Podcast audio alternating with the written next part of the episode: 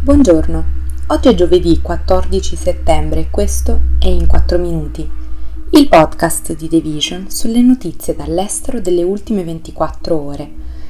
Parleremo della Presidente della Commissione europea che spera nell'espansione del blocco e delle difficoltà dei soccorsi a raggiungere le zone colpite dall'alluvione in Libia.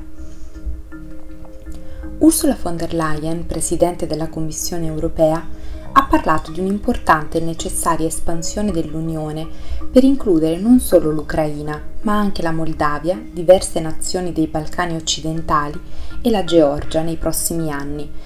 Una mossa che porterebbe il gruppo da 27 a oltre 30 membri con più di mezzo miliardo di cittadini e che renderebbe la più grande area di libero scambio e di libero transito del mondo ancora più ampia.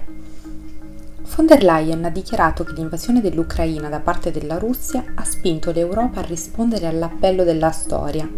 La Presidente ha affermato che gli aspiranti nuovi membri dovrebbero comunque sottoporsi alle rigorose riforme richieste prima di entrare nel blocco Rispondendo alle preoccupazioni di molti membri dell'UE di lunga data come i Paesi Bassi, ha anche sottolineato che lo Stato di diritto, che implica l'eliminazione della corruzione per esempio, dovrebbe essere al centro della loro adesione. Il discorso definisce l'agenda per l'anno a venire ed è l'ultimo del suo mandato quinquennale che si concluderà la prossima estate con le elezioni in tutta l'Unione Europea. Di fatto, von der Leyen non ha ancora confermato se ricoprirà nuovamente l'incarico.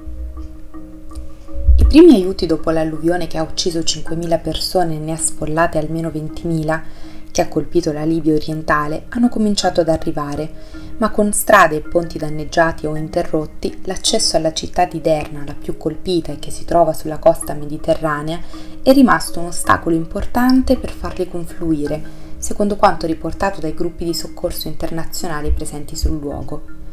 Il bilancio è destinato ad aumentare.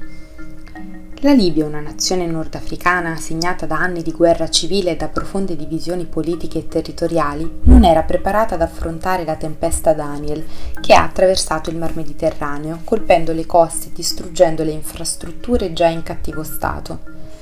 Le forti piogge hanno fatto saltare due dighe a sud di Derna, scatenando un fiume in piena nella città di quasi 100.000 persone. Interi quartieri, tra cui case, scuole e moschee, sono stati spazzati via dall'alluvione iniziata nel fine settimana. Il Consiglio comunale della città ha chiesto l'apertura di un passaggio marittimo e un intervento internazionale urgente. Gli aiuti internazionali, comprese le squadre di soccorso dalla Turchia e dagli Emirati Arabi Uniti, inviati alla città di Bengasi a circa 300 km di distanza da Derna, sono già stati inviati nella zona disastrata.